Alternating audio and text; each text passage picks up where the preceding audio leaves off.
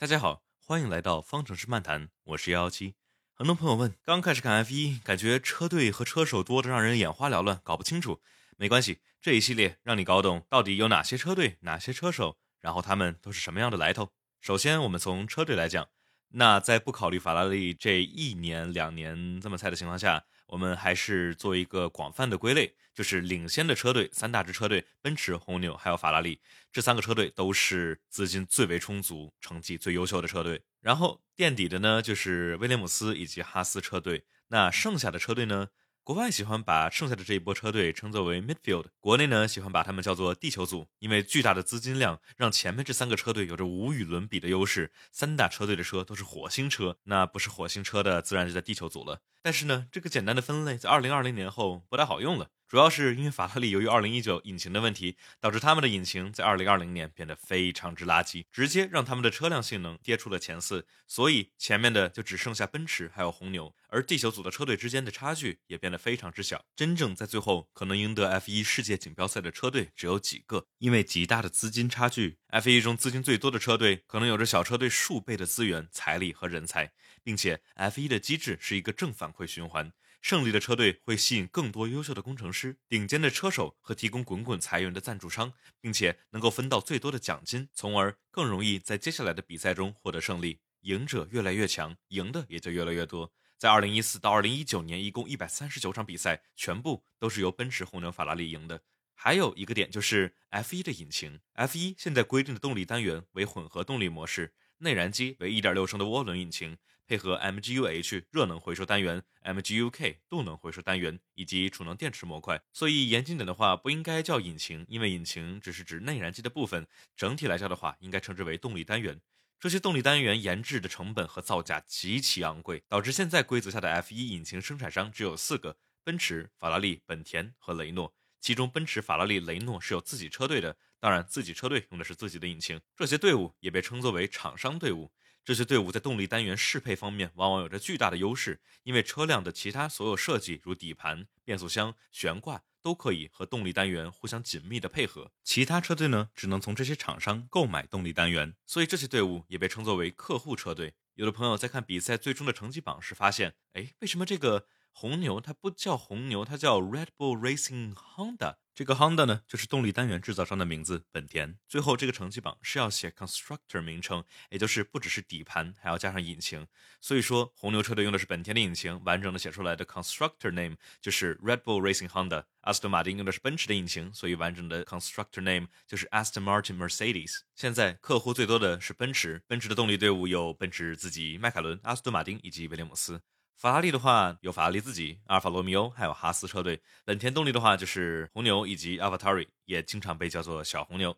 雷诺动力的话比较惨，只有 Alpine 自己一个，非常的孤单。那我们接下来就详细的说说每个车队吧。我们就按照2020年队伍们最后的名次顺序来说，从奔驰、红牛、迈凯伦以及阿斯顿马丁车队，先说奔驰吧。二零一零年收购了源自于本田的 Brown GP，在二零一四规则巨变之后，就一直处于统治地位。可以说，这七年以来的奔驰是有史以来在 F 一里头最有压倒性优势的一支队伍，比两千年初的法拉利舒马赫组合更甚。奔驰现在已经连着拿了七次车队冠军和车手冠军，其中汉密尔顿拿了六个，他的队友罗斯伯格在二零一六年抢了他的一次。两位车手汉密尔顿 Lewis Hamilton 以及博塔斯 Valtteri Bottas。汉密尔顿大家可能都耳熟能详了吧？两千零七年，作为刚刚进入 F 一的菜鸟，就和两次世界冠军阿隆索平起平坐。第二年就赢得了第一次世界冠军，之后转折到奔驰，几乎是连续的拿下了剩下的六次世界冠军，基本上已经全面超过了舒马赫的记录。现在的目标就是拿下第八次。总之，基本没有任何弱点的车手，无论是排位的速度、轮对轮能力、对轮胎寿命的保护，还是聪明程度，都到了极致。博塔斯经常被人们吐槽就是汉密尔顿的僚机。但他也是相当有天赋的车手，特别是在排位赛的时候，有时能跟汉密尔顿不相上下。只不过博塔斯在比赛中对轮胎的保护能力不好，而且轮对轮的能力偏弱，所以总体上没有对汉密尔顿有太多挑战。奔驰大概也是看中了这样的融洽队友关系，从而继续续约博塔斯。接下来说红牛车队，没错，真的就是那个红牛来跑 F1，真的就是来卖饮料的。但是他们并不是来搞笑的。在2010年至2013年连续赢了四次车队冠军和车手冠军，但是一四年后由于动力不占优势，一直在第二、第三位置徘徊。很多人说今年是红牛最有可能颠覆奔驰霸权的一年，而且在第一场比赛巴林站，我们也能看到确实是如此。红牛的车手为维斯塔潘 Max Verstappen 以及佩雷兹 Sergio Perez。维斯塔潘经常被人说是有史以来最有天赋的车手之一，他确实有底气。年仅十七岁就进入到 F1，十八岁晋升到红牛就赢得了第一场比赛。虽说那场比赛得感谢罗斯伯格和汉密尔顿贴的稍微有一点太近了点儿。呃，超强的天赋，似乎与生俱来的轮对轮能力和速度，让人们觉得红牛的维斯塔潘是汉密尔顿唯一的挑战者。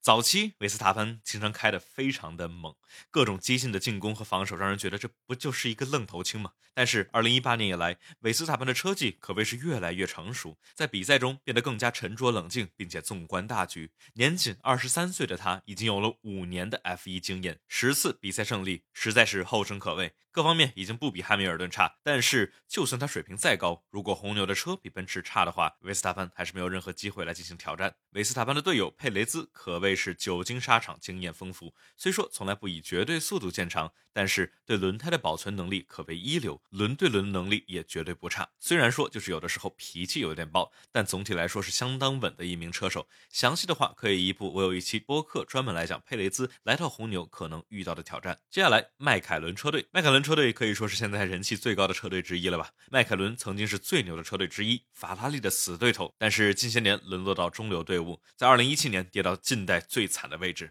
扎克·布朗作为 CEO 的到来，让迈凯伦 F1 车队发生了一系列的管理层的变化，并且在2018年往后，整个车队可以说是步步上升。2019年拿到了地球组的冠军，第四名的成绩。2020年由于法拉利掉出了前三，迈凯伦更是在最后一场比赛超越了赛点，拿到了车队第三的好成绩。今年迈凯伦换装奔驰引擎，看起来前途非常的光明。今年车队排名第三，大概率就是迈凯伦以及动力得到回归的法拉利互相争夺。当然，有可能阿斯顿马丁偶尔也能参与进来。小红牛 AlphaTauri 呢，是不是也可以安排一波？但是车队之间的实力差距到底是什么样的顺序呢？仅仅是这一场比赛还是不够的，我们还需要在之后多看一看。接下来我们说迈凯伦的两名车手，迪卡多 Daniel Ricciardo 以及诺里斯 Lando Norris。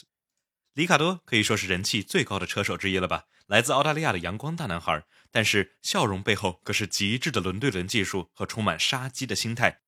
这也是为什么他以 Honey Badger，也就是蜜獾来作为自己的灵魂动物。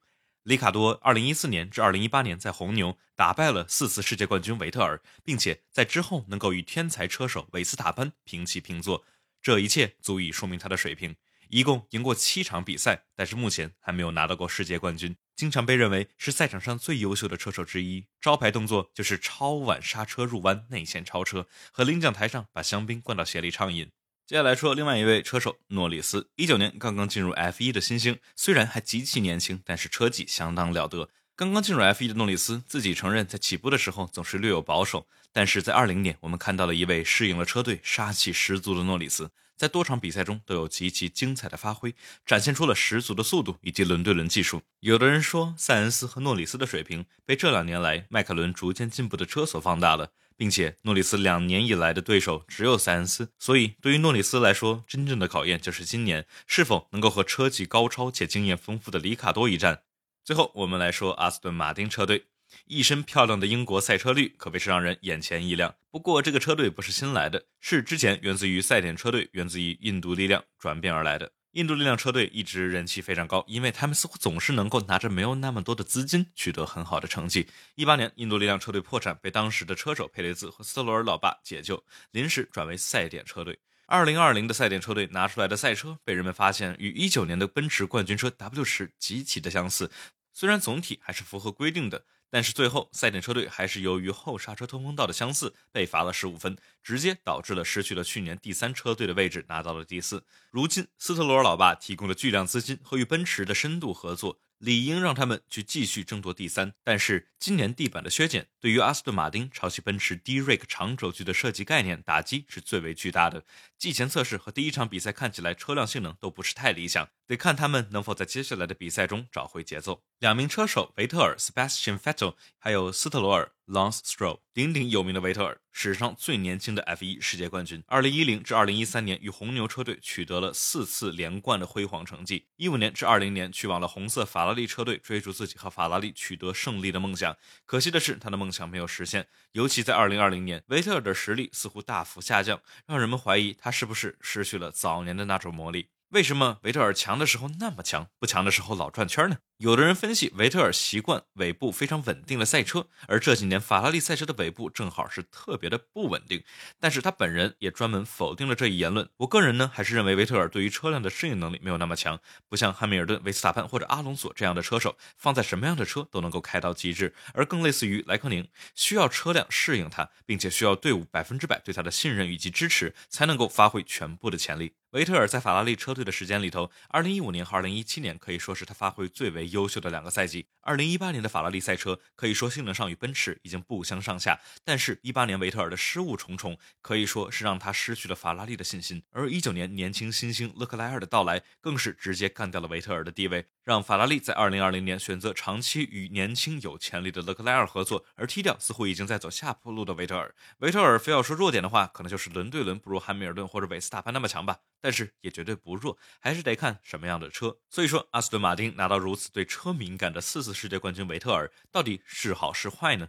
现在判断还为之过早。如果队伍能够给他十分的支持，以及一辆容易操控的赛车的话，或许我们还能看到那个年轻气盛的德国少年再次回归。接下来说维特尔的队友斯特罗尔。每次提到斯特罗尔，总有人说这家伙不就是因为老爸有钱才在这里的吗？说的其实也有道理，他能够在这里头，确实与他老爸有密不可分的关系。毕竟斯特罗尔老爸是真的为他买了一支 F1 车队。但是老斯特罗尔可谓是相当精明的商人，如果儿子没有这个实力，相信他也不会为此拖累整个车队。毕竟这可是几十亿级别的投资。小斯特罗尔和维斯塔潘一样，直接是跳过了 F2，进入到了 F1。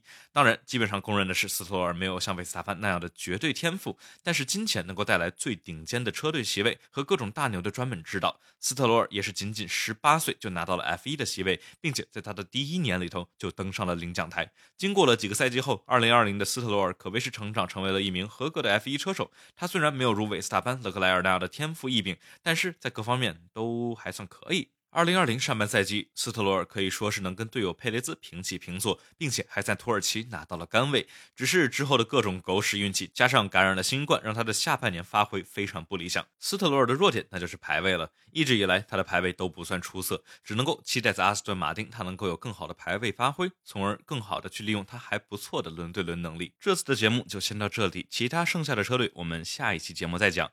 随着2021赛季的开始，我也会上传各类的新闻消息。之后每场比赛都会有全场的节目来聊这个比赛。大家如果感兴趣的话，请一定记得点击订阅我的播客哦。微博、微信搜索“方程式漫谈”来找到我，上面有每期播客的文字内容以及各个平台上的链接。大家可以在小宇宙、喜马拉雅等各类播客平台上找到我的节目。如果你觉得这个播客有意思的话，也可以推荐给身边喜欢 F1 的朋友。谢谢大家，今天就是这样了，我们下期再见。